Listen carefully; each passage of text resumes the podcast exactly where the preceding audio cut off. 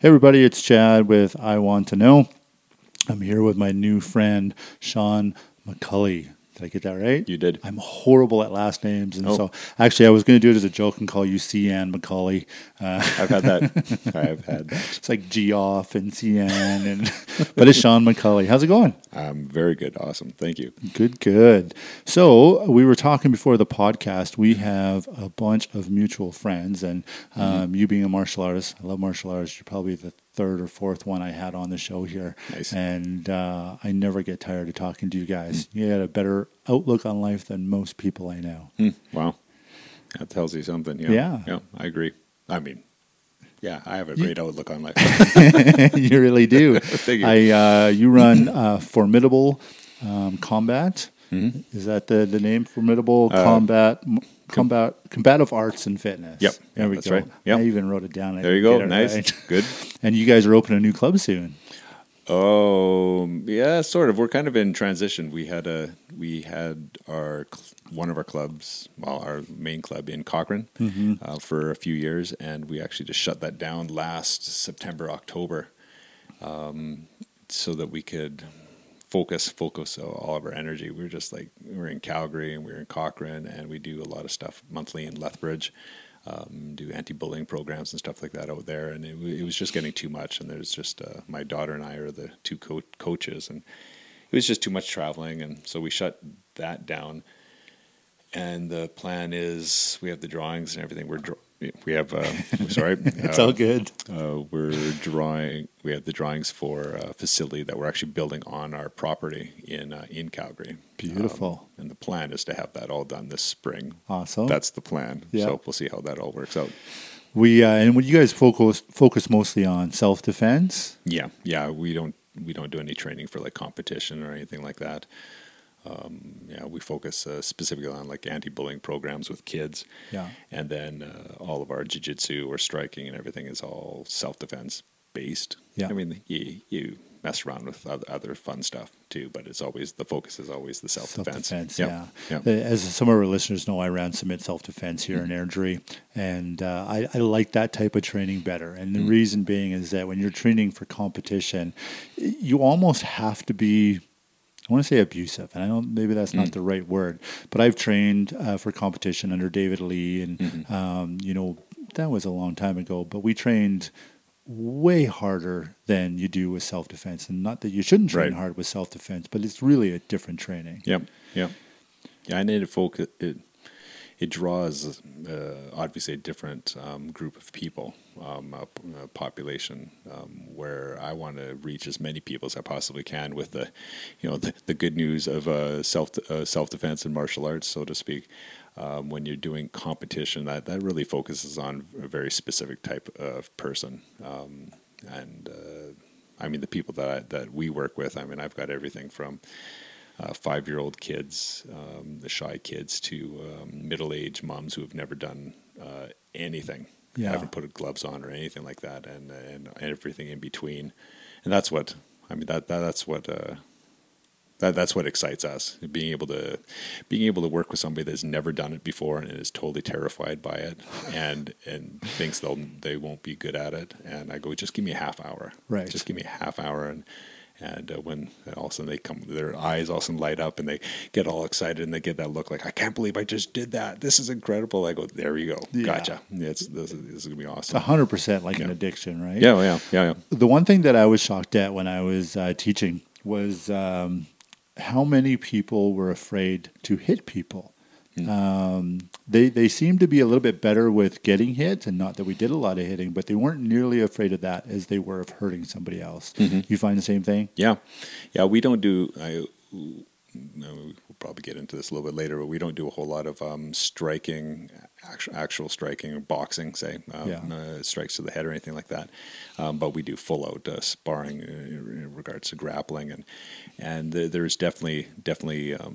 A number of people that they'd much rather get thrown around or get arm barred or something like that than do it to somebody else, and they're very tentative because they don't want to hurt anybody. Right. And so to actually help, that's actually one of the barriers, one of the initial barriers that you have to get, I find that you have to get people through and help them realize the partnership and the need for you to be able to be okay with hurting me. Right. Not injuring me, but hurting me. It's all right if you hurt me. Right. Even if I get bruised a little bit, it's all right if you make me wince, you make me actually want to tap, you have to be able to get that, not only for yourself and your growth, but for my training and right. for people. When people break through that eventually and they realize this is actually, it's actually what they bring to the table, I need you to hurt me. Right.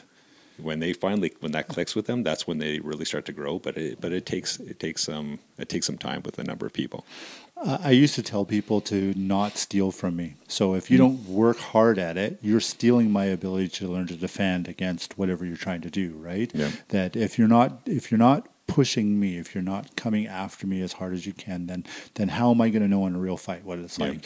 And we used to do a lot more boxing and a little less jiu-jitsu, just about footwork and trying to be in the right space and that kind of thing. It was mostly what we revolved around, but it was important. If you're going to hit me, try to hit me. If you don't, then I don't have no reason to move. Yeah. If I don't have any reason to move, how am I going to get my footwork and my head work down? Yeah. So yeah, I miss it. And we were talking before the show that I think if I could talk my kids into doing martial arts, which are not interested at all, that we'd all be doing it every day. Yeah. But they like basketball and track, and that's fine. That's yep. great. But so I do basketball and track now. I don't get to train anymore. Excellent. Oh, you will again.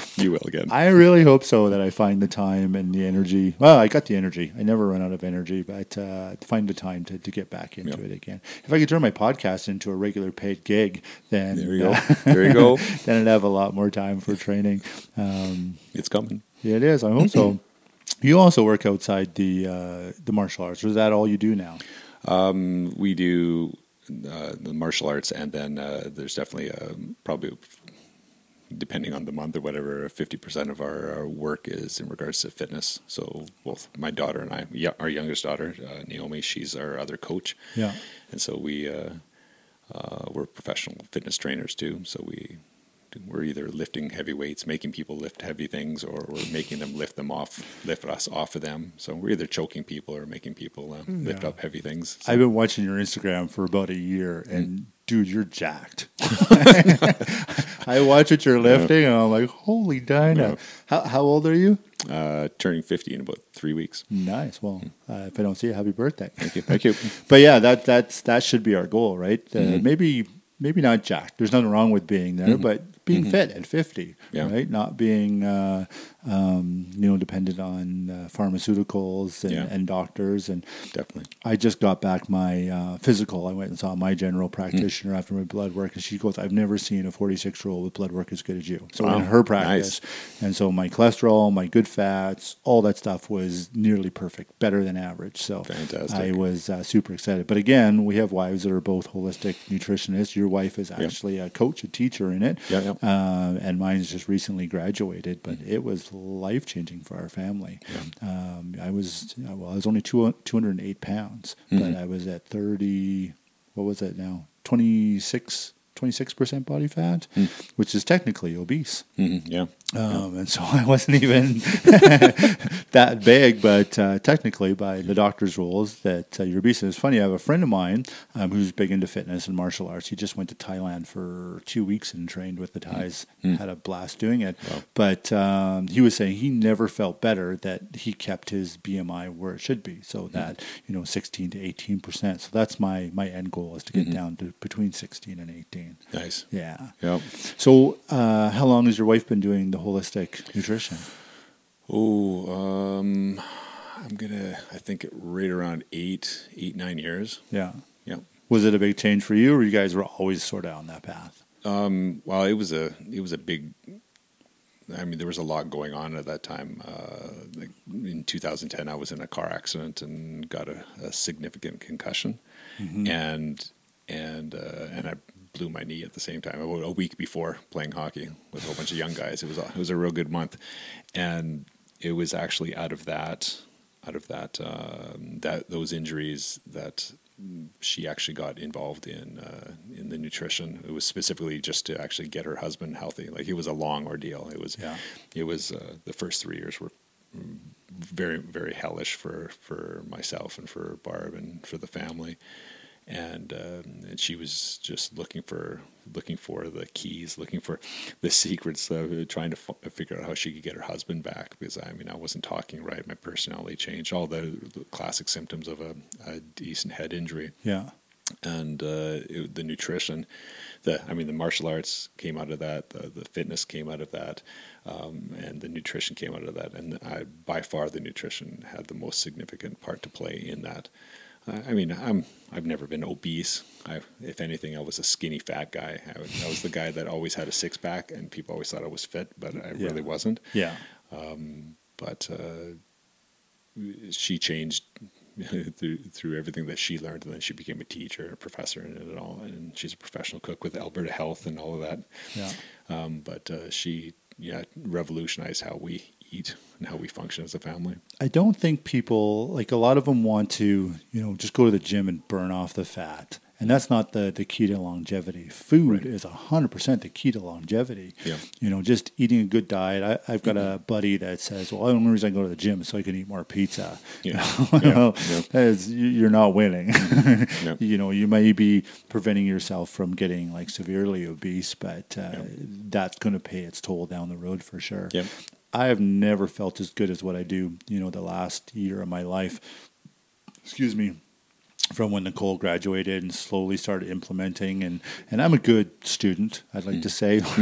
I like to listen to my wife. It's beneficial. Yep. So I just bought in whatever supplements she wanted me to take, whatever meals she wanted me to eat. And as I kept doing it, it just seemed easier, and I started craving those foods and craving that lifestyle. Mm-hmm. I just spent a weekend in Edmonton with my daughter at a track meet, and we were eating out a little bit. And I came home and I'm like, I just need a big salad. Yep. I just need to dig into something that really makes my body feel good and energizes me. Yeah. So the big thing that's switched it for me, because I was always like that. The first 40 years of my life, I just ate whatever I wanted. Yeah. And as much as I wanted, and it didn't seem to affect me, I thought. But then you get in your 40s, and then you break your brain, and then you start to realize what the epiphany or the catalyst for me was, realizing that my life was falling apart, and my family was falling apart, and I was unable to function at any level, professionally, socially, in any way, mentally, and along with everything else, the nutrition is what I found out. I realized I needed to eat to perform. It like a professional athlete, like an Olympian, they have to eat very specifically in order to perform specifically. And I realized, in order for me to perform, so to speak, as the husband that my wife needed me to be, as the father that my girls needed me to be, and in every relationship that I had, I needed to start eating and then also exercising and all sorts of different things. I needed to start training myself very deliberately. Yeah. And it's the difference. It becomes quite obvious when you, in a blink of an eye, you go from just being normal to all of a sudden you can't talk right, and you can't walk right, and you can't think right, and your personality changes, and your emotions are all over the place, and depression hits you. Yeah. And it becomes very apparent when you start to eat properly, and you start to feel yourself come out of. And when that's dealt with depression, you start feeling yourself actually coming out of that quicksand. Yeah. And you realize it has everything to do with what you ate when you got up that morning. Yeah. And the next day you don't do it properly, and all of a sudden you're back in that quicksand. And you start putting two and two together, and you realize, wow, a vegetable really will save my life. Right. Not eating that refined sugar will really save my life, and not only my life, but my family. Your family, yeah. I think that not enough people understand that, the most of the depression that people are feeling is probably food-based. There's definitely brain injuries. There's definitely real chemical imbalances inside the brain. But I would say a majority of the population is feeling depressed because of the type of foods they eat. Oh, so what did you guys switch to? What kind of foods, what kind of supplements did you do for healing your brain? Barb should be here for this. Maybe I'll invite her next time. Oh, yeah. You should. All whole foods, nothing out of a can. Yeah. We did an awful lot of experimenting, and Barb did most of the experimenting. She would watch me, and she would take note as to how I'd respond to different things. And so, I mean, simple things like one of my favorite things would be just to crack open a can of tomato soup and make 2 or 3 grilled cheese sandwiches, and just sit there and then finish that. And then eat a whole row of crackers with that. And so I would just go through an entire can and all of that stuff, and I'd eat that. Yeah, we found out that that wasn't so positive on many levels. All the bread, all the refined sugar, and then just the canned soup and all the sodium and everything like that. And so all the soups that I eat are all... handmade, not by myself. It wouldn't be very good, but Bar makes everything. The biggest things that I noticed right off the bat was when Barb said, "Yeah, all that bread that you eat, like I'd get up and I'd eat like a quarter of a box of cereal in the morning, oof, and then a couple pieces of toast, and then at lunch I would have soup and 4 sandwiches, and then at supper I would eat some sort of bread or whatever, and then before I go to bed I'd have cereal." Yeah. And again, I wasn't overweight. My fattest, so to speak, my most obese, my body fat was 16%. Oh wow. Yeah. What are you at now? 11. Seriously? Yeah, I just kind of float around there. Unbelievable. Yeah. Man, I got to get on your plan. There's a lot of people that are listening right now. They're going, I hate him. But you don't eat the breads and the carbs and stuff like that as much anymore. No, not anymore. That was a big change for us, too. There was a lot of breads and cereals and carbohydrates and crackers and stuff like that. And I still have it. It's just I really minimize it. Yeah. Like I might have 2 sandwiches a month. Mm-hmm. I might have I have cereal almost every day, but it's whole grain, high fiber, non-processed cereal. I have it with a bunch of berries and, and nuts and stuff like that that fits within my carbs. I try to get all my carbs in the beginning of the day, like before 2:00, and then nighttime is just meat and vegetables. With the amount of boxing and martial arts I did, I think there was definitely some friends say there was more than what I was letting on, but some brain injury in there. I've had 12 car accidents, probably 4 pretty major ones, through the front windshield of a car twice, 100-kilometer head-on collision. Wow. And everyone's built differently. I didn't feel it, I think, like other people feel it, but I think the people around me felt it. more than what I did. You kind of get oblivious when you're in that state. Yeah. You know, we have a mutual police officer friend. We won't mention his name, but we both, well, maybe you haven't been hit by him. I've been hit by him, and I go home, and he's a 290-pound nearly pro boxer back in the day, and he hits stinking hard.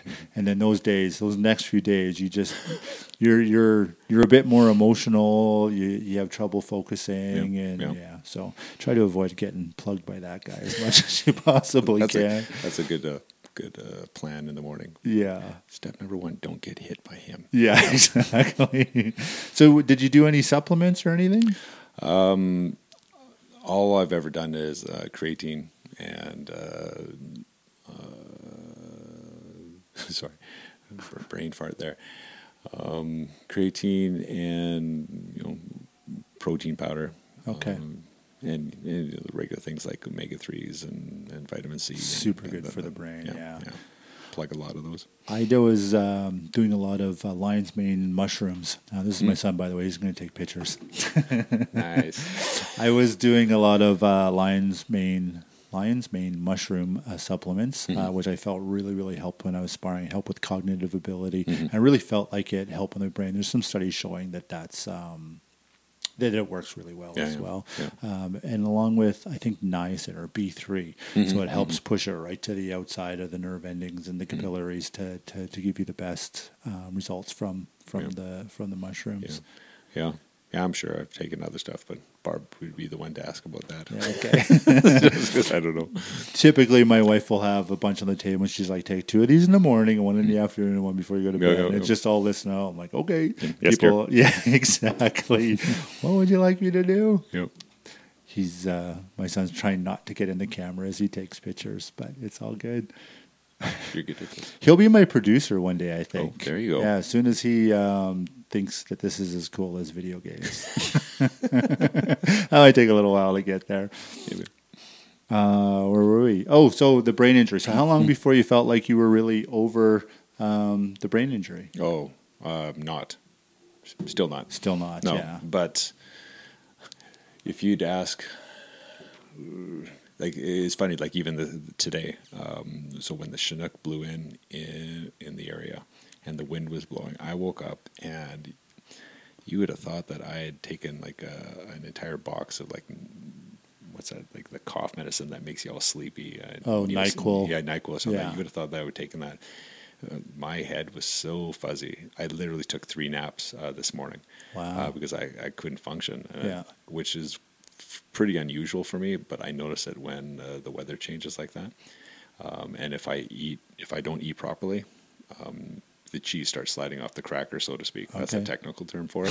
That's what your doctor told you. That's right. But where's the cheese, Sean? I don't know.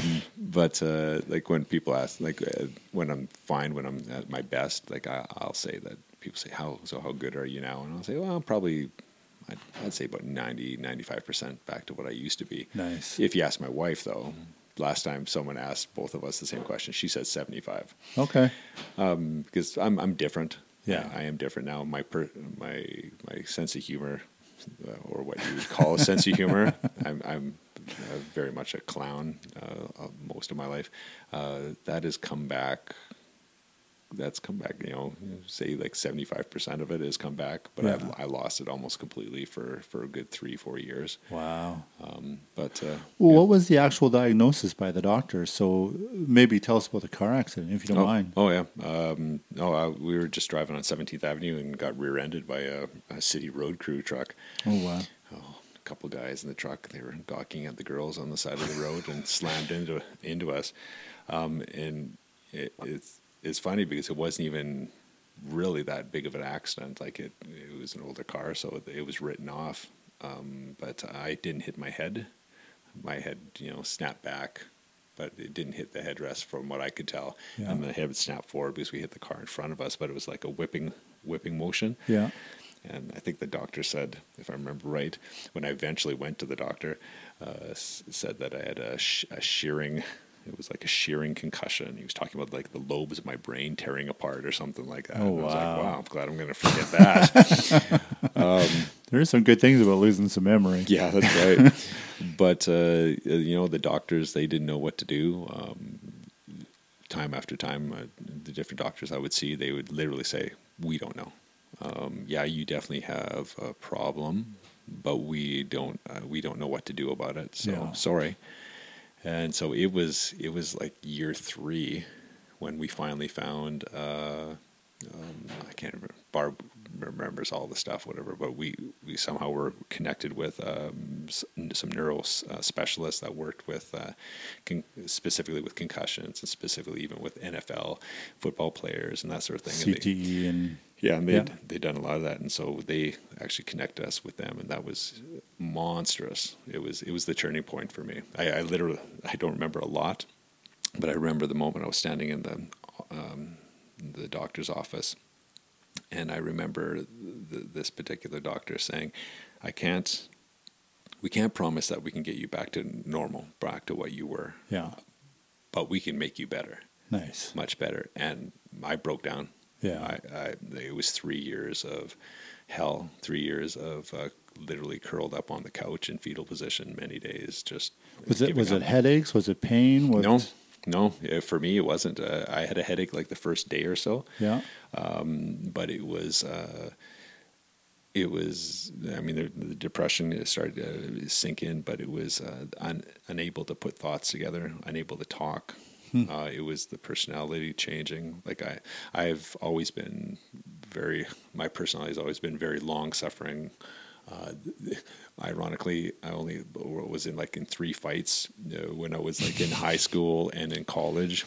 And those were just one of those, I was like the type of person that you just push and push and push and push and push and push. And 6 months later, he finally explodes. And that was me. I was very, very long suffering, very, never got in arguments with people. And then that completely switched. Wow. And yeah. So were you more aggressive? More? Mm-hmm. Yeah. Which is funny. You talk about, you know, not really realizing how it affects everybody else, whatever. I didn't see it. Yeah. But again, I remember standing in that doctor's office, and I remember the moment that I realized that it was much, much worse than what I thought was when Barb was talking to the doctor, and she broke down and she was crying, and she was just sobbing, and she said, "I want my husband back." Yeah. And I remember standing there, just completely, like, no emotion, just completely empty of any kind of emotion, just standing there staring at her going, "What are you talking about?" Yeah. Like I couldn't even fathom what she was talking about. And that was when I started to somehow clue in that there was something horribly wrong. Yeah. But yeah. What can you say about good women, right? Well, we don't have a long enough podcast. Yeah. Yeah. It was International Women's Day a couple of days ago. And, you know, I talked about on the post I put on there how much nurturing, patience, care, love, and that we get from good women. Yep. And not that the world is full of them, but there's definitely a bunch of them that are worth talking about. And I feel like I won the Mm-hmm. the marriage lottery for sure. That, you know, I think about some of the things I did and said in a marriage that, you know, it was just absurd. Yeah. I remember one day having an argument with my wife, and I got out a pen and paper. And I'm like, let's just write down what I'm allowed to say and what I'm not allowed to say and do, and then we can solve all that. And I bet you that went well. Real well. I remember looking across the table. I'm like, why is she getting so angry? And then I realized what I was doing, and it was completely absurd, the thought process I was in. And I remember another time that I'd called her crazy, and she goes, "You know you're crazy too, right?" And I went, "Oh yeah, I probably am a little bit crazy," but she's just the very stoic and a beacon of intelligence. And good for you. That's good for you. Yeah, I didn't have to deal with the over-emotional, crazy yelling. Mm-hmm. Yeah, I won the lottery for sure. Fantastic. And it sounds like Barb's a pretty phenomenal lady too. Yeah, it's her birthday yesterday, and so we were just celebrating that. And she's just, I told her, you know, I said, look at the fruit of your life, and you look at the people that are around you. And you can't make people love you. Right. You can't make people like you. No. And so when you got people around you, and she's got so many people around her that just gather around her because of the quality of person that she is. Yeah. I said, look at the fruit of your life. It's incredible. It's truly incredible. Yeah. Yeah. It's literally like winning the lottery, right? I you know, you hear people say, "Oh, I don't know where I'd be. I wouldn't be alive without you," or whatever. But I mean, honestly, yeah. I mean, especially in the last 10 years. Yeah. I mean, she just put up with me before that, but the last 8 years, she really had a fight for me. She really had a fight for me, and I'm just deeply grateful. Yeah. Deeply grateful for that. Yeah. We hear about it in Airdrie all the time. There's our last podcast was talking about domestic abuse, and a lot of people are talking about infidelities, like the amount of divorces I think we have, and maybe it's everywhere, but here for sure, there's a lot of divorces and stuff. And I never understood the thought process behind that for what you're going to obtain, what you're going to get. It's this, you know, and we talked about it today at work. I was trying to teach our guys about sacrifice, about paying your future self right now. Like if you were going to give Sean McCauley at 55 something, what would you do? You're going to do it right now, right? Like that's what sacrifice is. And no one seems to be willing to do it anymore. And this is where these infidelities come in, and the insecurities and the abuse and stuff like that. So yeah, again, I really seriously feel like I've won the lottery, and my wife just doesn't have those. If I go with the boys, it's never like, who was there? What's going on? It's just happy that I'm home and happy that we're doing something the next day. Yep. Yeah. Sure. Yeah, exactly. Yep. Well, I'm not sure where to go. Tell us a little more about Formidable Combative Arts. What is the goal? Oh, the goal, again, I mean, this all came out of fighting for my life and fighting for the life of my family, honestly, and came out of that and fighting for this microphone too. Slouching, bad posture for a trainer. What's his problem? Everyone's gonna see it on YouTube. He's not very fit at all. Too much deadlifts. No, not enough deadlifts. Yeah. Never enough deadlifts. Sorry, I'm back. I mean, what came out of that was just pre accident for me. Even though I thought I was very disciplined and I was very deliberate with how I lived, and I was in many ways, but pre-accident to post-accident, the difference would be realizing that there truly is a fight in life. Everyone's got a fight. Everyone's got has obstacles, has giants, so to speak, in front of them.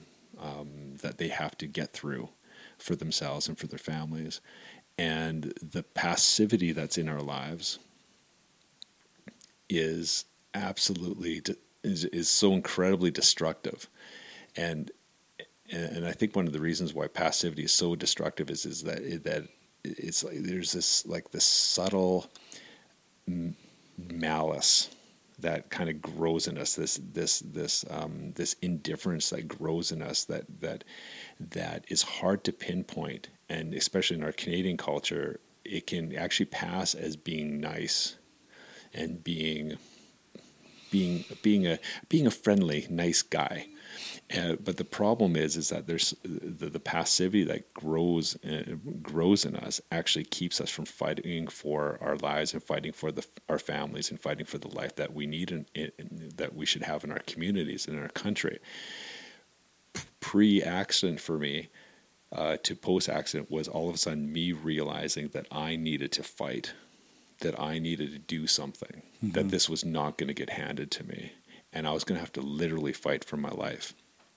And I literally remember the day, speaking of laying in fetal position on the couch, I remember laying on the couch in fetal position. I can't remember what month it was after the accident, but for me, it just started to slide every day, every week. It just got worse and worse and worse for me for the first 3 years.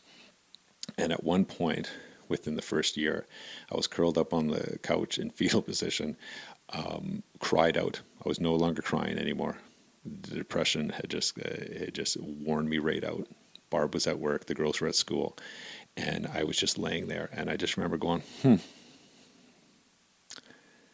I guess this is it. Oof. And that's a sobering thought. Yeah, and it wasn't that I was suicidal.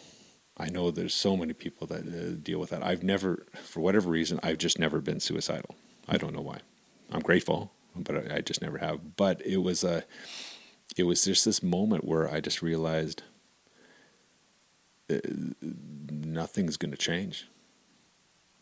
And as I laid there, curled up, right beside our couch is, like so many people have, like a big stand that has a whole bunch of photos in it. And it's all the photos of our family, and Barb and myself and our oldest daughter, Teresa, and Naomi, our youngest. And I was just looking at all those pictures, and I was looking at their faces. And I mean, the Lord spoke to me. And I have a deep, deep faith in Jesus. And he just, it wasn't writing on the wall. It wasn't like this booming voice, Sean, or anything like that. It was just this quiet prompting in my head, in my heart. And he said, what are you going to do? So you thought, this is it. This is the way life's going to be. Yeah. And then you heard a voice. Yeah. Just in my heart. What are you going to do? Yeah. What are you going to do? And I just thought, I don't know what I can do. And he's like, you got to do something. And I was like, I don't know. I don't know what to do. And he goes, then do something. Yeah. And literally all I could do at that moment was, I thought to myself, stand up. And my leg was still messed up. And I laid on the couch for a minute, and I thought, stand the frick up. And I fought. You would have thought I was fighting a bear. And it was just stand up. And eventually I pushed myself off of that couch and I stood up on my one good leg in front of those pictures of my family. And I felt like he just told me, he says, you got to fight for your family. Yeah. And I thought, you know, I may not be able to get myself back to what I was before, but I've got to get myself at least better to some point that I can be at least helpful in some sort of form or fashion for my wife and my girls. Right. And literally it started with me standing up in my living room and then sitting back down and then standing back up. And that was literally my rehab for the first few days. And then it just built from there. And it literally went from me standing up from my couch to having a complete gym and dojo in Cochrane and training kids and police officers and military guys and everything like that. It went from literally me laying in fetal position on my couch to that. Laying in fetal position on my couch, feeling like there was nothing left and that I was done, to, for me, believing that the Lord took that and took something that was meant for destruction in my life, and he empowered me by pushing me and actually getting in my face and saying, you've got to get a will to fight here. Yeah. You got to get a will to fight. You need to build and strengthen your will here because your will is weak. Your will is weak. Were you passive before the accident? Oh, yeah. I mean, my nature is I'm like passive aggressive. I mean, I'm life of the party. I always draw attention. I'm a strong leader and all that sort of thing. But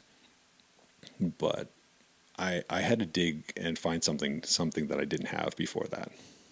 And so when I talk about, you know, deadlifting, and people ask me about it and they go, why do you enjoy that so much? And it literally is a spiritual experience for me. It's me tapping into a strength that I was created for. Yeah. When I do martial arts, it's the same thing. It's the kindness of God in my life, and it's his mercy in my life that has given me this crazy ability to learn martial arts at the age of 50 and learn difficult martial arts and roll around with guys half my age or less, whatever, and not kill myself, whatever. And it's just tapping in, it's digging deep in, and it's finding a strength that I did not believe I had, yeah, and that I was afraid of. And that was probably the biggest thing for me. I think it's the biggest thing for everybody. Were you a believer your whole life? Did you grow up in church and church family? No. So when did that start for you? A friend of mine started bringing me to church when I was like 16, 17, around there, maybe 15. I met Barb when we were 16 at some youth event. And I'd been going to church, but I didn't really actually take God seriously until I was 18. Yeah. When I got tossed into jail. Whoops. What was that for? Excuse me. It was for breaking and entering and assaulting a police officer and drug trafficking. You don't go halfway, eh? not that weird. It could have just been grabbing a chocolate bar from the local Circle K, eh? It was a very, never got charged. Went to court. They let me off. It was very nice. That's, so you originally started with break and enter and assaulting a police officer, and then... Yeah, there was a group of us. Okay. And again, I was the passive-aggressive kind of guy, so everyone's causing trouble, and I'm just kind of bouncing around, and I was the lippy one of the group. And that all happened. So you're the first one getting cuffed and tossed into the back of the car. And, yeah. It was a very teachable moment, shall we say, for me.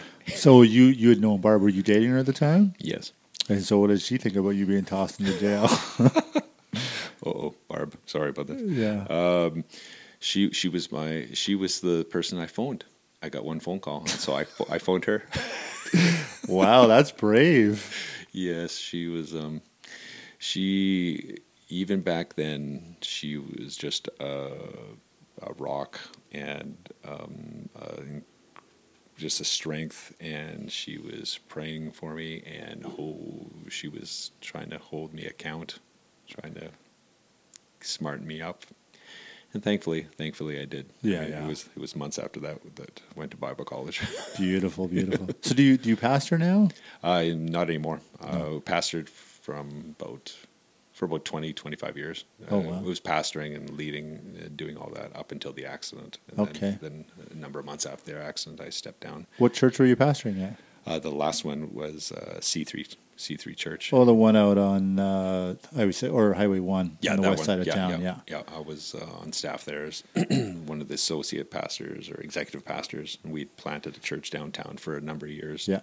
Sorry, I keep doing that. Pardon me for slouching. Yeah, it's all good. The well, that's really cool that that you heard the voice. I think a lot of people are... I don't know the right way to describe this. I think there's a lot of people that are dying to hear the voice, but not dying to do the work it takes to hear God's voice, that they're not willing to read and study and understand what he wants. We just did a Bible study with a group called God's Game Plan with Andy Stanley, and it was really, really good. But they talked about the providential will of God. There's some things that we absolutely know are true about God, and there's nothing we can do to change how that is going to go. Everyone's tried. Caesar's tried. Kings have tried. Many, many armies have tried to destroy it. And it's just not going to change. When you start understanding what that is and accepting that we win, that everything around us is designed for our good. There's just certain things that are providential will of God. And when you understand those, all the other stuff becomes really easy to deal with. And, I wouldn't say that I hear God's voice in my head, like, God Almighty or Evan Almighty. Right. I don't hear that. But I know what he wants. And I want to do those things. And when I do those things, my life gets significantly better every time I listen. And, whether you hear the voice or don't hear the voice, just do the stuff that you know you're supposed to do. You know it in your heart. You feel it in your heart. Stand up and challenge yourself and do something. Yeah. I'm listening to David Goggins' book. I don't know if you know who he is.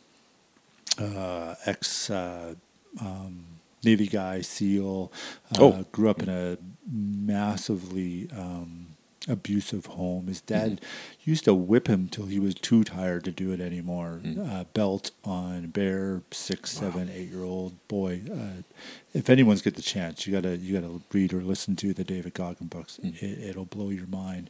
But the one thing that he talks about is about doing the hard things in life, right? Getting off the couch, doing something you don't normally do, and there's so much power in those things in your life. I think from a religious or however you want to say it standpoint, from a psychological standpoint, and just making the world a little bit of a better place. Just get off your butt and do something a little bit hard. It can be deadlifts. Just challenge yourself. That was really what I mean, going back to what you asked about, formidable. I mean, that's what this all came out of, just realizing that I needed more of a fight in me. I needed to galvanize my will, so to speak. I needed to strengthen my will, and it takes very practical and most often, very simple things.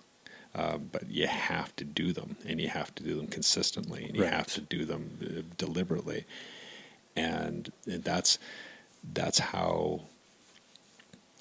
you want to talk about faith and all that. That's actually how faith works.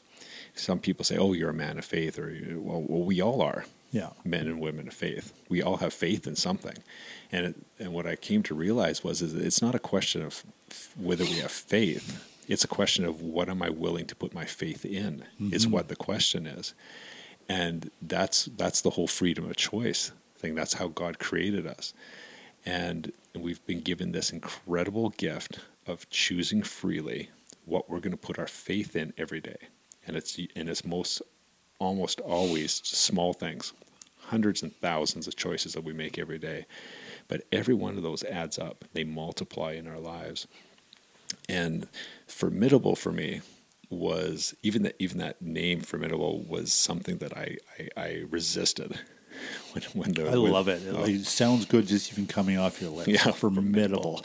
But when the word first came to me, I did not like it. And the reason why I didn't like it was the same reason why I didn't like the idea of, saying that I was a warrior or saying that I train up warriors, all of that sort of stuff. It was even like being in, going to like a men's retreat or a men's conference or whatever, and you'd hear men talk, we're warriors and all this stuff, and we're strong and all this stuff, and they dress like Braveheart and paint their faces blue and run around the room and everything like that. And I hated it. It just grated against me. And this self-righteous, arrogant kind of thing rose up in me every time I got around that sort of thing. And I thought I was being so right. It's just going, oh, you're not a warrior. What are you guys doing? And I would just rail against it all the time. And then I came to realize through the events of this accident and then having to fight out of it, I came to realize how afraid I was of it. Yeah. And actually what I was afraid of was I was afraid of who I was. And I was afraid that I didn't have what it takes to actually be that. And so the only way I could deal with it was by mocking it. And there's that passive aggressive part of me where I was really good at the mockery, really good at being sarcastic. But after the accident and then having to fight through that, all of a sudden sarcasm doesn't help. No. It doesn't help one bit. And I had to really start to fight for my life and for the life of my family. And I had to start to look at what I was really putting my faith in. And when even the word formidable, when I came across it, I really felt quite impressed that that was actually what I was supposed to change my business to, because the business used to be Urban Fit. It still is the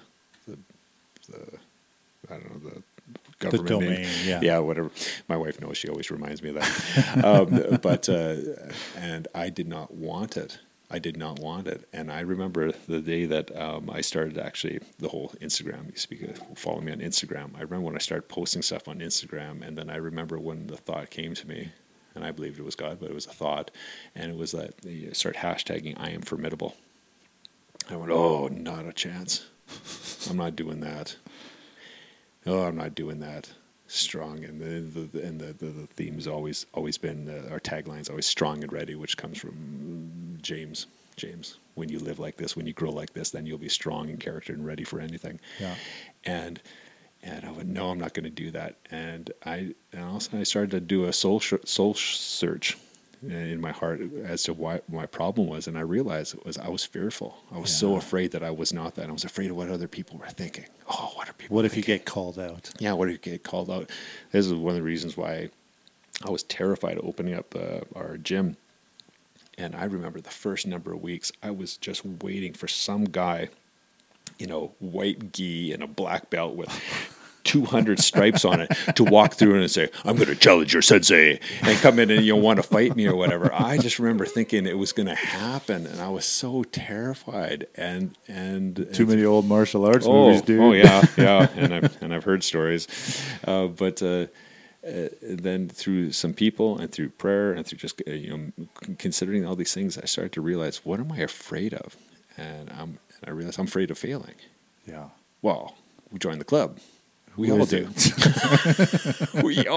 Yeah. Well, I'm afraid of not having all the answers. Join the club. No one does. Right. Well, I'm afraid of not being the strongest in the room. Well, join the club. Yeah. And you start to go down the list, and also you realize how foolish you are. And then what got me off the couch that day was the faces of my family. Yeah. It wasn't how am I going to save myself. It wasn't how am I going to get my profession back, because I lost everything I was known for. All my business, my graphic design business was gone. My pastoring was gone. My preaching was gone. Everything. I couldn't do anything. But it wasn't even that. That couldn't get me off the couch. Depression actually that just got me deeper and deeper in depression. What got me off the couch was, what are you going to do for the faces of those people that you love? Right. What are you going to do for that? And so when the name Formidable came to me, the same question came to me, and it was, is this about you, or is this about every man, woman, and child that you're going to have the opportunity to instill some courage in them, some boldness in them, some strength in them, and for them to all of a sudden rise up a couple notches, and all of a sudden to start to feel formidable and strong themselves so that they can actually fight for their families, fight for their lives, fight for the life that they were created for. And when my perspective changed from being so self-centered and so self-focused and so, oh, what about me? What am I doing? No one thinks I'm strong and all this stuff and people go to this and that and everything like that. When that's changed and all of a sudden love started to actually motivate me instead of selfishness and fear. Yeah. Then all of a sudden I was just like, oh, like when I remember one of my favorite memories in recent memories was after one of our kids' classes, our junior combatives class, and we went through a number of months, a whole bunch of curriculum that Naomi and I were teaching them, and then we were testing them, and it was all awesome, and then I had just the time, all the parents were there in behind them, and the kids are sitting on the mats or whatever, and I said, does anyone have any questions? I mean, you're always hearing from us, whatever, do you have any questions? And one of the kids goes, Sensei Sean. I said, yes. What belt are you? I said, oh. I'm glad you're bringing this up. Oh, that's a good question. I said, I'm a white belt.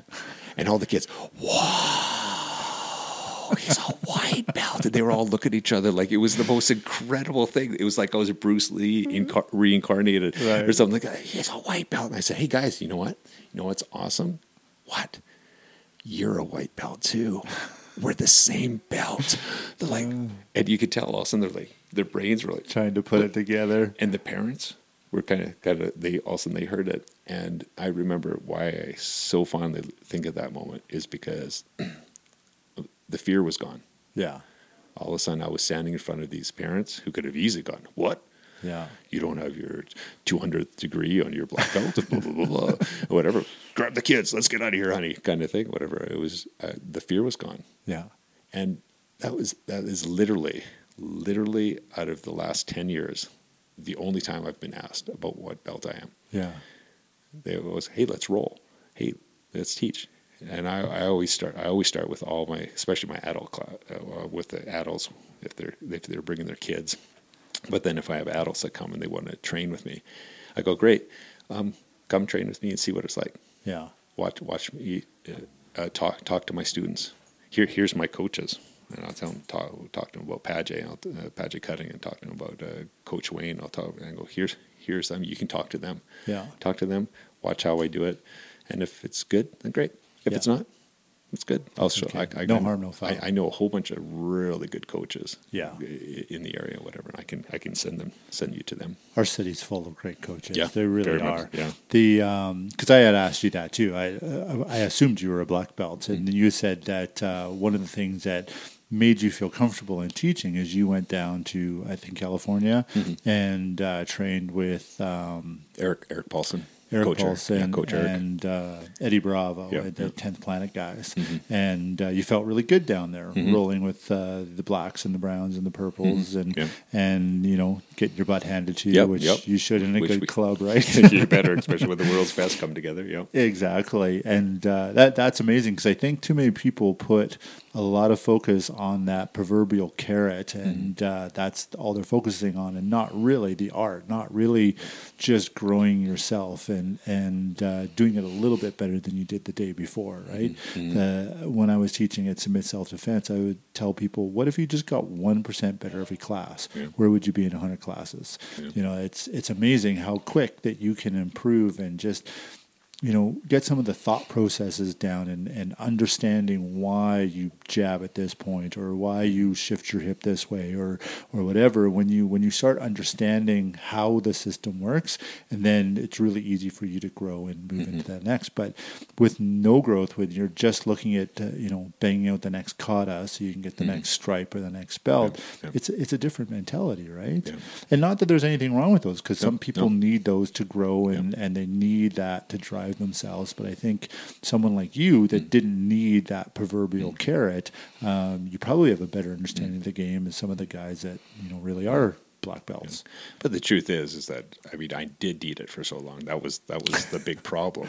I mean, I really wanted, we talked about it beforehand, but you know, I my jiu-jitsu coach, Wayne Loftus, and Padgett Cutting and Kun Tao, and I'd be asking him, and I kind of, you know, when can we do a grading, and when can we do this, and and for both of them, they've walked away from the belts.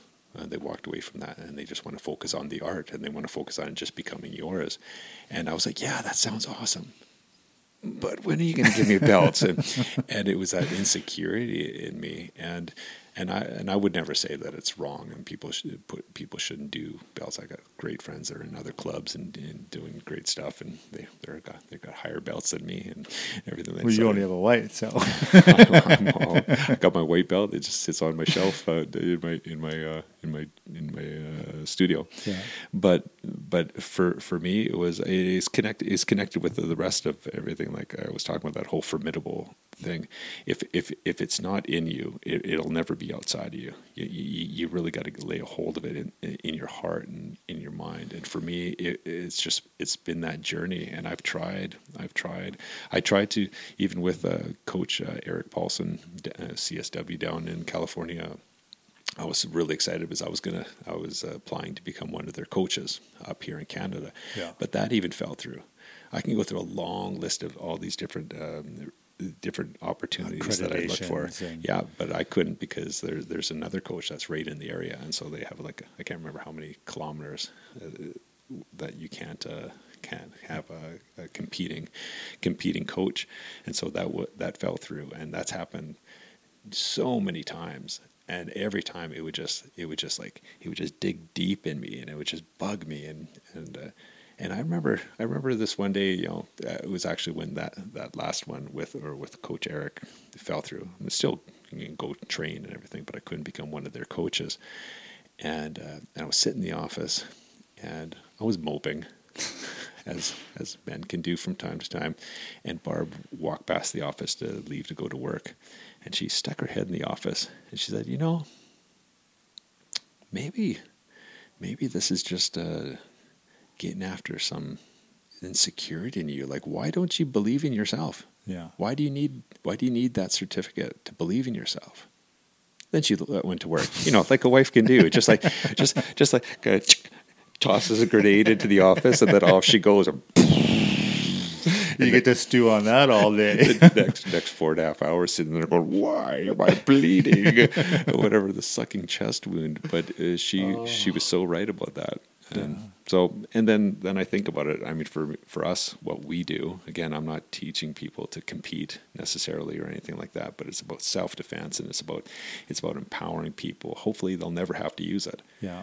I have had students that had to, but you know, hopefully they never have to, but in a physical confrontation, but they will use this formidability. They will use this strength and this character. They will use this newfound boldness, in every area of their lives. And it's actually been quite disarming for all my students when eventually they find out that I don't have a belt. They're like, "What? Yeah. Are you serious?" I go, "Yeah." But then they go, "Oh, then I don't need a belt." No, you don't. No, you're quite formidable. You can actually learn.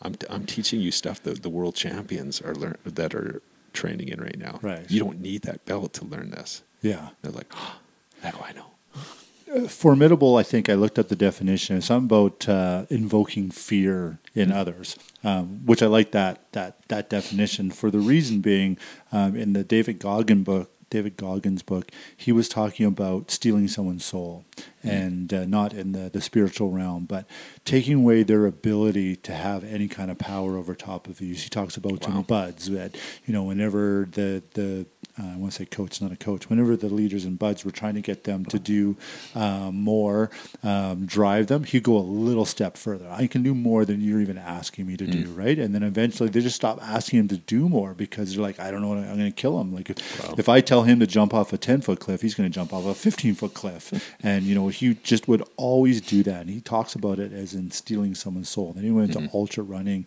and it was the same thing. Like, just go out there and beat the pants off him in the first little while, and just get that big lead where they go, "Oh, I don't even know how I'm going to catch up to him." And like, you just steal people's ability to even think that they can beat you, right? Yeah. And I think when I hear formidable, I think that same thing. Someone that's just like super confident, that just if a thug or a thief or someone is looking at them, they're going, no, that one's just too tough. Mm-hmm. It's like two bears, and they look at each other, and just the one bear goes, I'm not going to be able to take that other bear on. You want to be that second bear. You want to be not the guy running around wielding the sword or the belt, as it were. Mm-hmm. You want to be the guy that just everyone looks at and goes, yeah, I don't want to mess with that guy. Yeah. That's what formidable is. Mm-hmm. Yeah, I think there's... who was I listening to? I was listening to Jocko's podcast, and he had, I can't remember who he had on there just recently, and they were talking about, it'll come to me in a second, and they were talking about dangerous and disciplined, and the need for that, and the need for, and they're talking even specifically of men, the need for dangerous men, but disciplined. And how that just grades against our culture right now. Right. Very much so. They call it... toxic masculinity. Yeah. Which I get, there is that. There is that when we talk about, like even here in Airdrie, the incredible, horrible rate of domestic abuse and stuff like that. There's no room for that. Absolutely no room. So much so that that's why we need dangerous and disciplined men 100%. To actually combat against that sort of thing. Because when you don't have men and women, and children for that matter, man, they can be strong and courageous. Yeah. But when we don't have strong and courageous, formidable, fear-invoking men and women and children that understand what our values are, understand what we believe in, understand what's right and what's wrong, when we don't have that, then darkness really does run amok. Right. When you're not afraid, you don't have that fearful respect of how I might respond, so much so that you think you can just walk into my house and take whatever you want. Mm. Whose problem is that?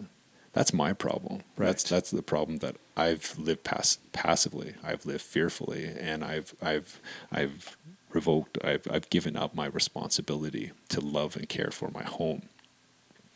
But when you know that there is going to be a response, maybe. And you know what? I have friends that they don't do martial arts. I have friends that have absolutely no background in martial arts. And we talk about it and we laugh about it. And they say, if I ever got in a fight, it would be crazy. It would be just arms and legs and teeth.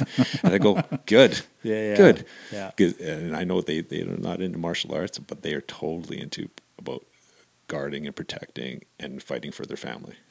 Right. Awesome. The lady that I had on, Crystal Boys, head of Airdrie Power, the women's shelter in here, one of the things she said in the podcast, it's the only thing I disagreed with her on, was she goes, we're not designed for violence. And I went, hang on a second. I don't think that's true at all. I think we really are designed for violence. When I found out the definition of meek, the ability to wield a sword but choose to keep it sheathed, that's what I truly believe humans are, that we have a monster inside of us that if we can control, we can unleash it when we need it to be, right? We have that sword available to us at any given time. When you don't have that, it's got to be tough to get through your day to know that everything, and maybe you can speak on this a little bit better, because I think you were at this point in your life that after the accident where you just felt like there was nothing more that you could do. And it took the word of God that speaking into your life for it to come. But I think a majority of our population is living that way, just getting through the day. No challenges, no, I don't know what the word is, no... there's no resistance in their life. Nothing. It's just show up or wake up in the morning, show up at work, go home, eat your dinner, go to bed. There's nothing else in there. And that has got to be a scary place to live, where there's just no resistance. There's no reason to be formidable. Yeah. And that's you listen to, speaking of different podcasts and whatever, you listen to Joe Rogan, and he'll talk about that. He'll talk about the need for... You're a pastor and you listen to Joe Rogan? Yes. I was a pastor. That's why I'm not anymore. No, that's not true. But he often talks about just the need for that resistance in your life, that need for doing things that are difficult. And it's not that he's the first one that said that. No. But there's a number of keys for me that really saved me and save my family. There's a number of keys that really has transformed us to what we are now.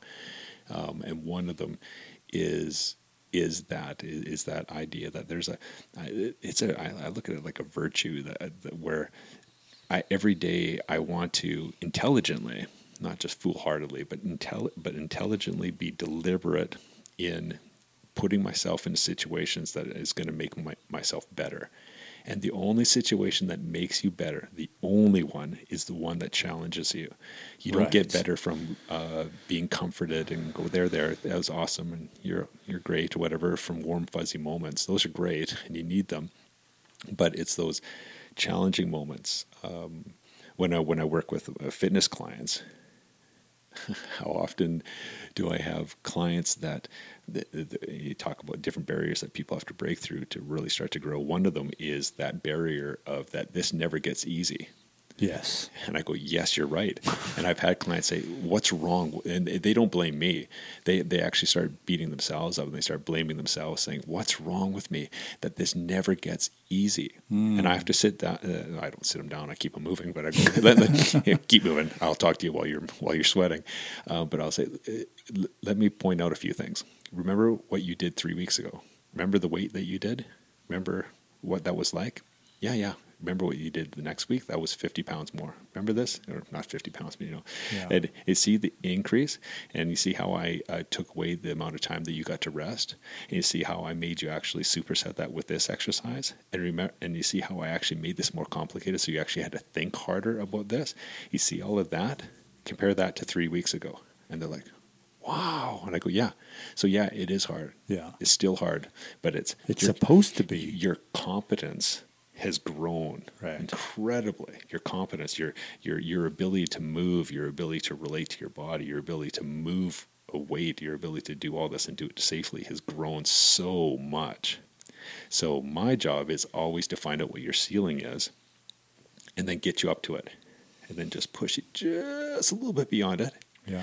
Figure out where you fail, then pull you back and then correct those things and then push you a little bit through and then a little bit through, and we keep doing that.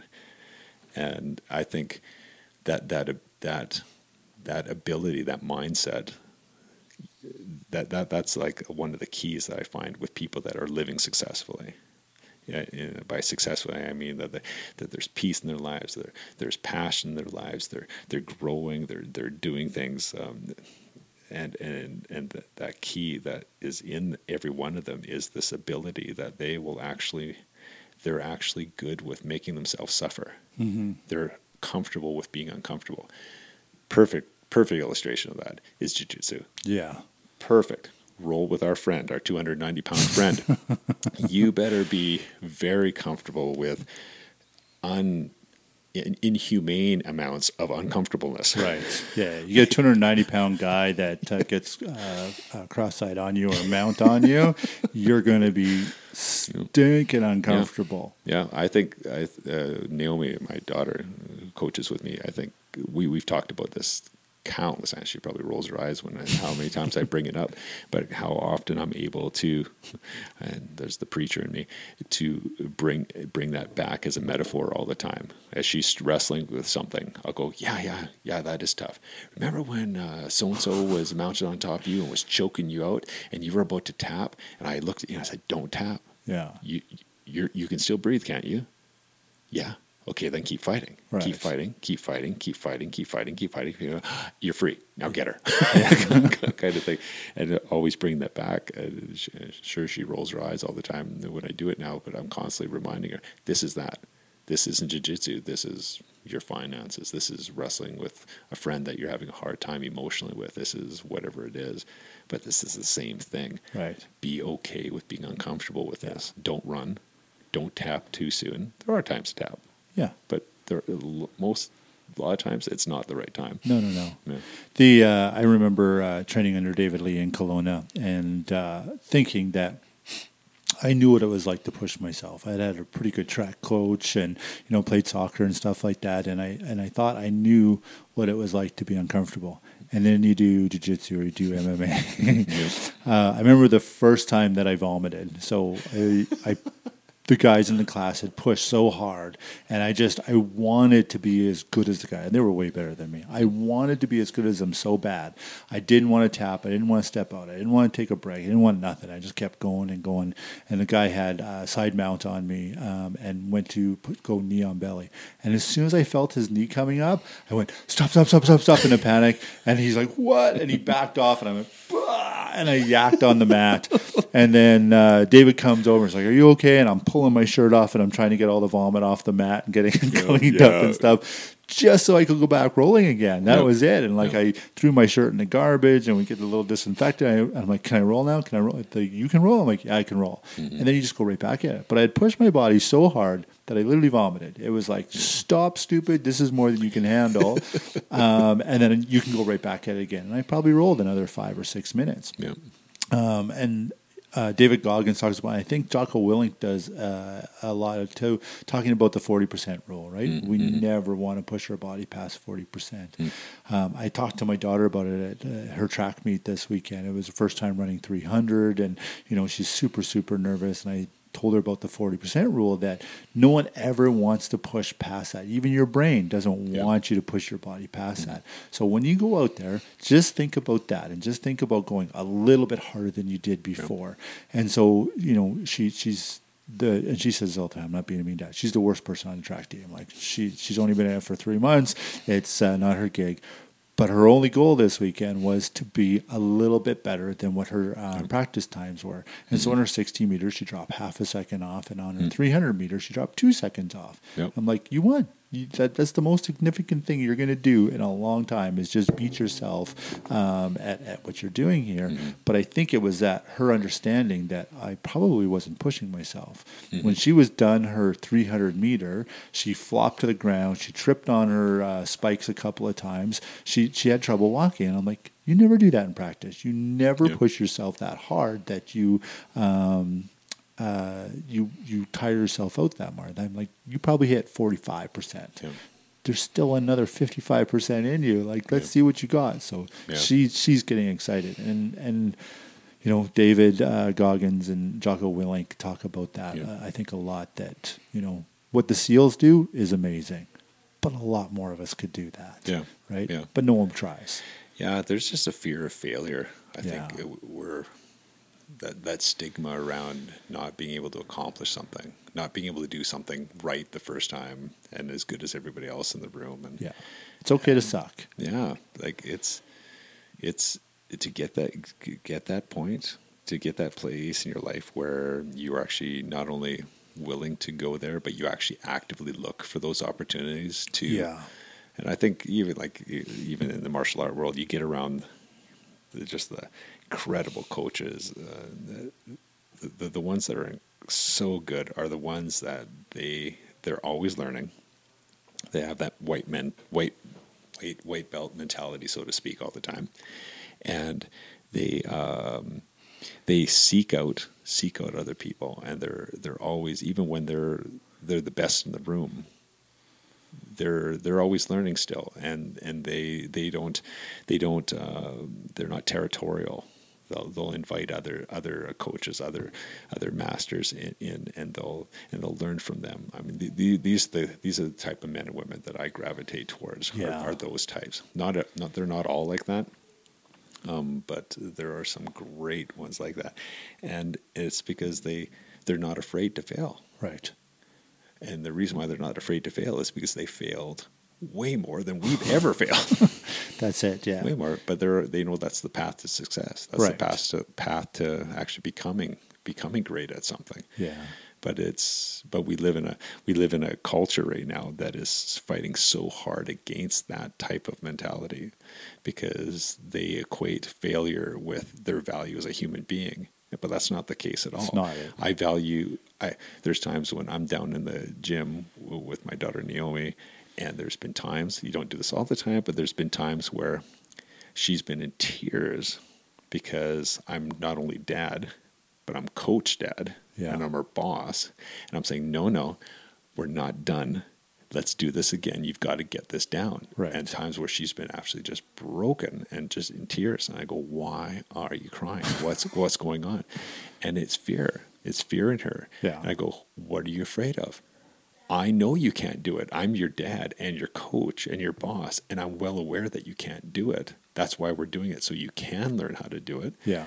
This has nothing to do with your value. This has everything to do with, I value you so much. Let's keep working on this so you can get this. Right. But to break through that, it takes some deliberate training for all of us. I think it has to happen like so many times in your life too. Like you can break through that barrier again and again and again, and then you'll come up against that wall and not even realize that's what it is. Yeah. You just gotta, you know, it's a constant reminder of yourself. Like it's okay to be bad at this. Yep. It's not okay to stay bad at it. Yeah. Right? Try it again. Yep. One of the things that, I don't remember who said it. I wish I had a better memory. You and me both. Yeah. Getting punched in the head too many times as a youth. It was something to do with the fact that don't do it till you get it right.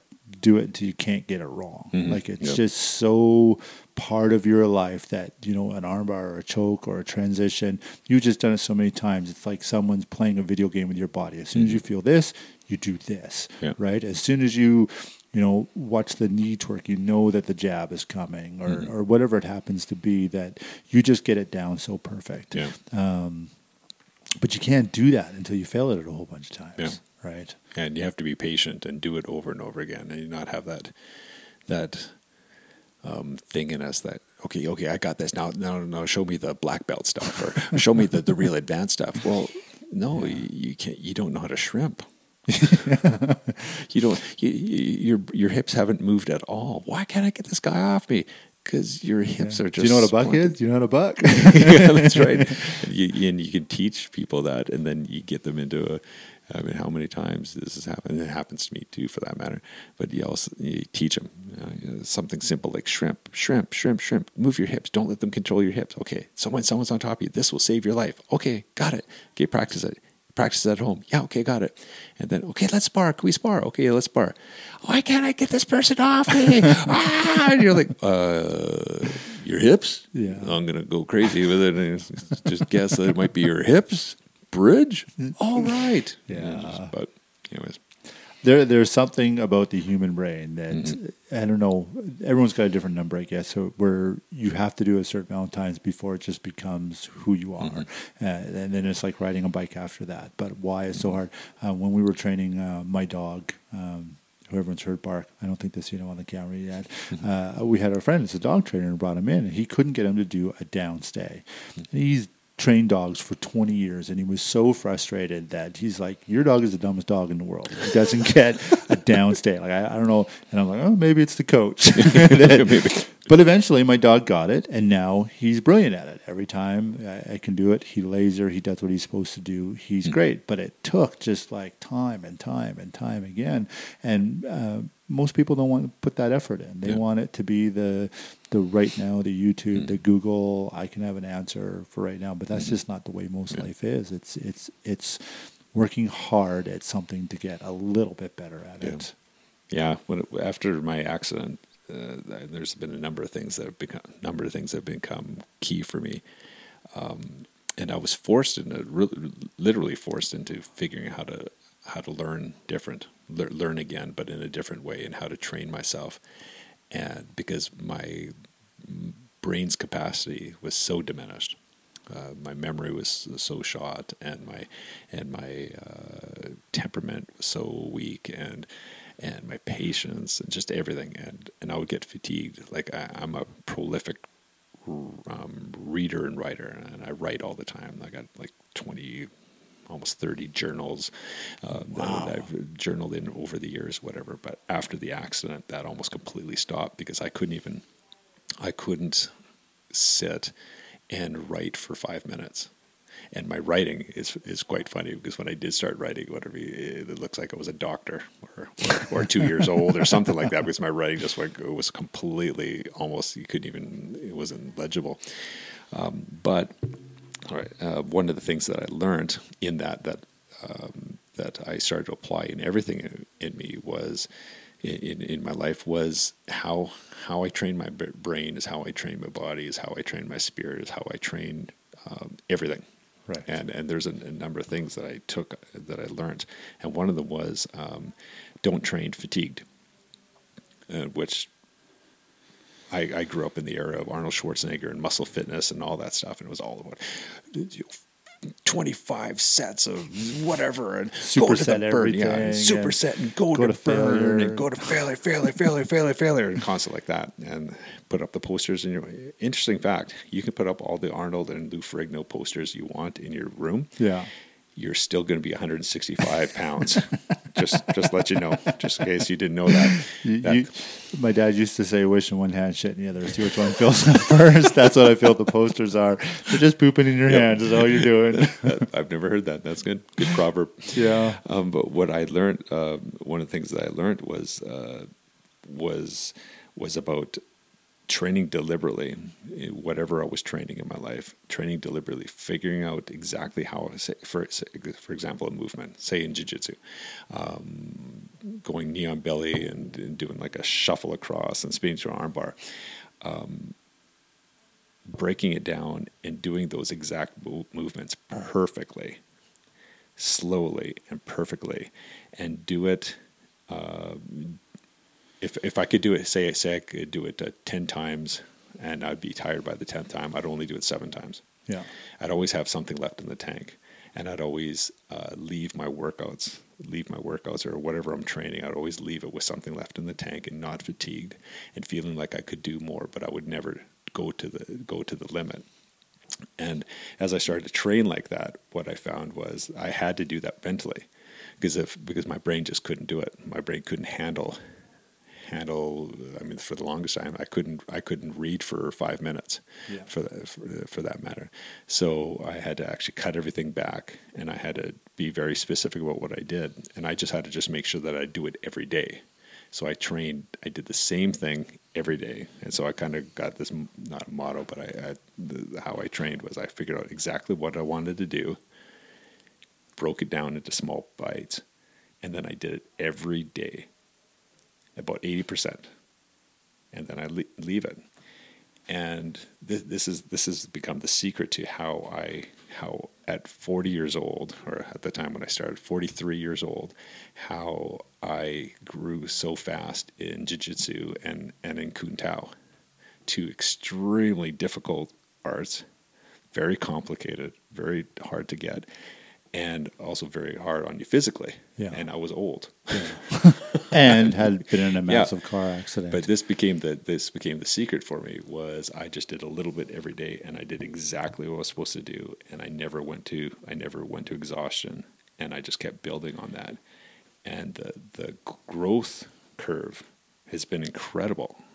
Do you know who Firas Zahabi is? Mm-hmm. Oh, yeah. George St. Pierre, Roy McDonald's coach. Mm-hmm. He talks about this at length. I've listened to a couple podcasts with him where he's like, if you can do 10 push-ups, do 5. Mm-hmm. But do 5 every day, because if you do 10 to your max, then it'll take you 2 days to recover, and maybe you'll get 20 in a week. But if you do 5 every day, you can do 35 that week, and that's how you get that instrumental growth that you're talking about, is not overdoing it, but doing it every single day, and the right amount. Right, the right way. So, measuring everything that you're doing. Yeah.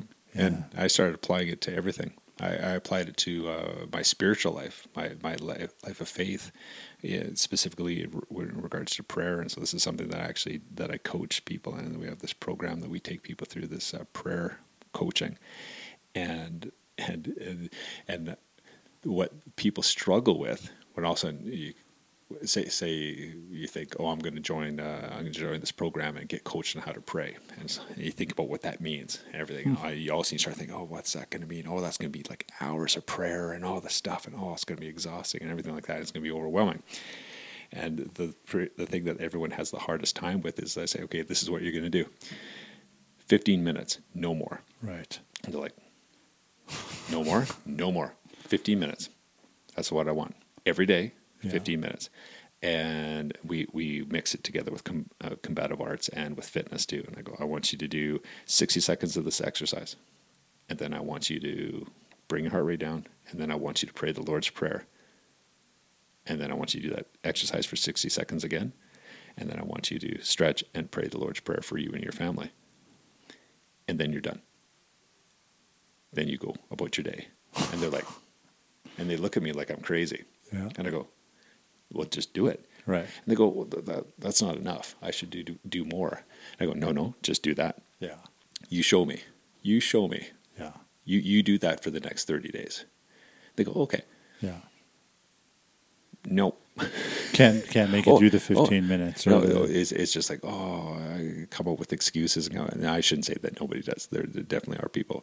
But 80% of the people don't because of all sorts of different things, different reasons. I go, I know that's the problem. We're actually disciplining your will more than anything else with this. But what has happened with people as they've gone through that program, as they've done this, it's revolutionized their lives. And they're like, you only want me to pray for 50 minutes. Yes. And you want me to pray the Lord's Prayer so I don't have to figure anything out. Right. Exactly. Yeah. So it's actually doable, isn't it? Yeah. Yeah. So you could actually do this. You could do this right now. Yes. Awesome. Because we always think that we have to do something that I can't do. I got to come up with something so beyond me. So, and I think it's our pride and our ego that gets involved that we feel like we got to do something that's much more glorious, much more amazing, much more people go, wow, look at what they're lifting or anything like that. Yeah. No, just one, the 5%, the 1%, just every day, do the exact thing every day, a little bit more, a little bit more, a little bit more, transform your life. Everybody I've been listening to lately has been talking about that, what was the analogy? It's like, how do you eat an elephant? It's one bite at a time. You can't swallow the whole elephant. Yeah. And so if you did that thought process and everything in your life consistently for 30 days and then 40 days and then 80 days, and eventually now you're really, really good at that one thing, whether it's praying or lifting weights. Yeah. I love that mentality because I was the opposite as a kid. As a kid, I was all about, well, if I'm going to lift, I'm going to lift as big as that guy. And me too. You push as hard as you can. And I had the ability to fight through the pain, just like vomiting on the mats and cleaning up and just going right back at it again. But it was so silly. Mm-hmm. I think you have to push yourself, but in small increments, right? Mm-hmm. If you could get up every morning and read for 10 minutes and then pray for 5 and just did it every morning for 30 days so that it was easy, then the next one's going to be, now you're going to read for 12 minutes and 7 minutes and just slowly, before you know it, you're spending your whole day reading and praying or just looking for the time to be able to do that. And then what it does is it builds up that capacity for those moments when you do exceed that. It's like training. Like I don't train all, like I lift heavy. I lift really heavy for somebody my size. I'm unusually strong for my size. But I'm unusually strong because I've trained that way and I've done it. And what it does is it builds that capacity. It strengthens your body and your physiologically, neurologically, and everything like that. And then, so 80% of the time, that's how I train. But then 20% of the time, it's heavy. Like we really train. Same thing with martial arts. Like I don't hit the heavy bag every day. Yeah. Because I'm 50 years old, my arms will fall off. My elbows will never stop aching, whatever. And I look at older martial artists and I see their hands and they're like disfigured and everything. I go, I don't want that. Yeah. I want a better quality of life. But once a week, maybe twice a week, but usually just once a week, like today I was on the heavy bag and hard. Yeah. And just beat that thing silly, whatever. And then easy. After that, shadow boxing and nice and light, just tap in the bag or the mitts and stuff like that. I struggle with that because, and I agree, and I have to keep reminding myself of what my goal is. And my goal isn't to be big or to be the toughest guy or to have the hardest hands or to have the black belt. My goal is to be a healthy 90-year-old running around with children, great-grandchildren, great-great-grandchildren, if possible. And you can't do that by abusing your body. Right. I'm listening to David Goggins' book right now, and he pushes himself so hard. Like every day, it's like, how do I get another 50-mile run in? I'm like, every day. Cameron Haynes, I don't know if you know, he's another ultramarathon hunter guy, and he does a marathon every single day. Yeah. And I'm like, where are you going to be at 60? Maybe he'll be fantastic, and I hope he is. He's an inspiration for sure. And maybe I'm just being a lazy bum, and I don't know, but I really everything that I'm studying about longevity is about you know, having that farmer's mentality. It's just you just plug away, you don't run hard, you don't push hard, you don't throw two bales at a time, you throw a bale at a time, and every 10 minutes you take a break and get a drink of water, then you go back. And I'm fighting to get my head wrapped around that, because if I ever do come train with you, which I want to, it's going to be hard for me not to destroy myself that first day and push hard. And I'm sure you see that with lots of guys that come back in after not being there, and then they're gone for 2 weeks because they can't get out of bed or up the stairs or down the stairs. And I'm fighting really, really hard to look at growth every day, but not try to get massive growth. And I'm trying to implement that into my kids' life. Like, always challenge yourself, but don't push yourself so hard that, that you're dying. And it's amazing how when you train intelligently like that, very deliberately, intelligently, that you actually find yourself way farther beyond what you were actually hoping to be at anyways. Yeah. Because you're constantly growing just a little bit each time. And you do it healthily. Healthily? Let me use that word. That's a good word. That's a word I learned after my concussion in a very healthy way. Yeah. You know. We're about an hour and a half in, and I'm not ready to shut down. But I do want to ask you about a friend of ours, Andrew Mensah. I struggled a little bit. I'm sure you did. You knew him really well. If people that don't know, we lost a mutual friend very recently, young dad of four kids, young wife behind, four young kids to cancer. Unexpected by most of his friends, but a giver. Maybe we take a minute and just honor Andrew. You can maybe say something about him. I don't think enough men get honored for how great they are. You know, he wasn't. You know what? I won't go on, but I'd like to hear what you have to say about him, Andrew. So Andrew's my relationship. Compared to other people, I actually didn't spend. I hadn't known him for very long. I think we met a year and a half, 2 years ago. I was asked to go and preach at their young adults, and that's when I met him and Natasha. And immediately when I met them, I was like, "Oh, you're different." You just get around quality people, and you just realize there's a substance to them that's different than most people, and just instantly loved them. Thought, man, there's depth to these people. And it wasn't that long afterwards that they got a hold of me and wanted to talk to me in confidence at the time. And it was Andrew had been diagnosed and was taking treatments. And they asked me to train him and to train him in confidence because nobody knew. Very few people knew. And they just wanted to fight through it. They wanted to protect everybody else, and they were just loving, as they do, loving the community around them, and just wanted to serve them in that way. And so I agreed, and Andrew and I started training. Here's Andrew. This is the Andrew that I know, and I look forward to seeing again. He shows up at the gym, and Andrew. Apparently had very little to no experience working out. Yet he had a body that looked like he worked out regularly. Yeah. I saw one picture of him from a few years ago, and he looked like he was built better than I was, if you know what I mean. I don't mean that to...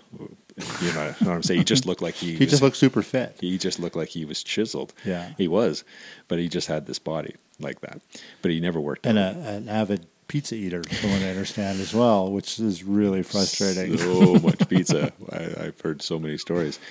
But anyway, so he showed up at the gym, and he was in the midst of treatments and chemo and all of that. And I don't think he had surgery at that point.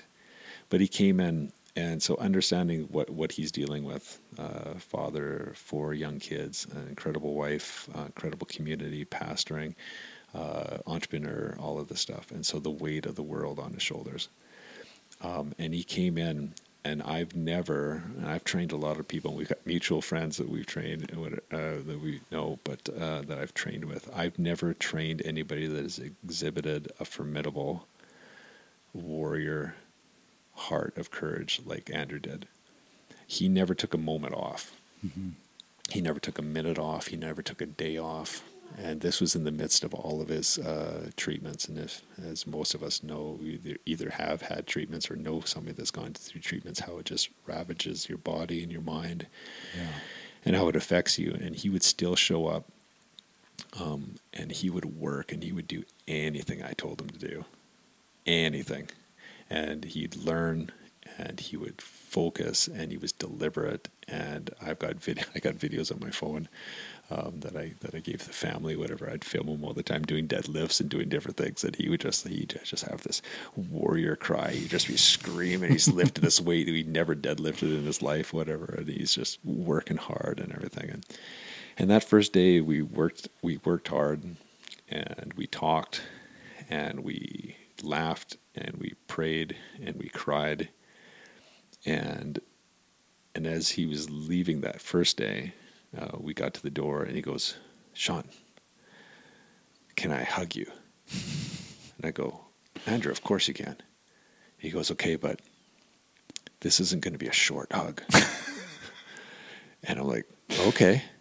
And he's in the doorway of the Formidable Combative Arts and Fitness gym that's right beside Ducks on the Roof Barn Grill in Cochrane, and people all over the place.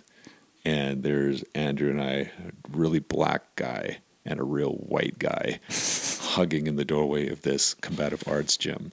And we must have stood there embraced for, I'm sure it was like a minute and a half, 2 minutes. Wow. And all of us guys know how long that is. That's a long time. And there was nothing, there just seemed like to be nothing weird about it. And every day we'd get together and train. It was like that. He was a man that fought and warred for his family, for his wife, and for his kids. And he was a man that was willing to give it all, to love them, and to fight for them, and to model for his kids what it meant to be a man of faith, a man of love, a man of war. He deeply impacted me.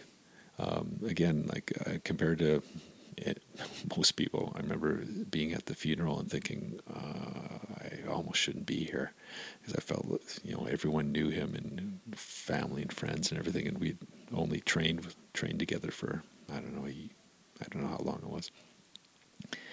But he was just one of those. I have one other friend that is just like Andrew, in this way. He was a man that he knew he couldn't be there 100% of the time for you, but when he was there, he was there 100%. Yeah, he was always 100% engaged. He was completely interested in you. He wanted to know what was going on with you. It was hard to get him to answer any questions about himself, because he was always asking questions about you, and he was deeply interested and invested in you. Yeah. It was, when you had a conversation with him, at first, when I first met him, I wasn't sure that he was for real, that there was someone that was really, truly that interested in the people around him. And, and my first conversation with him, I kind of was like, oh, this guy's a bit weird. Like, I'm not sure how to take him. Yeah. And then I started seeing him have conversations with other people. And I was like, oh, he's doing that with everybody. Like, he just, if he's in a conversation, he's bought into you so wholeheartedly. He really did truly want to know who you are and love on you. And, I only know him for a very short time as well. But he had a lot of influence on my life from a business standpoint, from husband and father standpoint, where you go, that's the way to do it. That right there, that's what we should all be striving towards, is to be more like Andrew Mensah. Yeah. And so Maybe that's a good place to end the podcast, because he was an amazing man. Sean, I really appreciate you coming out. I really, really enjoyed having this conversation with you. I look forward to you opening your gym, and I'll make some time and come and, and train with you guys. It'll be great. I miss martial arts so bad, but we got to put our kids first. That's and right. So they're going to be first. So everyone, thank you so much for listening. I'll put up all of your guys' social media, website, all that kind of stuff on here, and we'll share it with everybody else. So everyone, again, thank you for listening, thank you for sharing. We're growing steadily, and it's all because of you guys. So love you guys. Thank you. Oh, the shutdown is so amazing.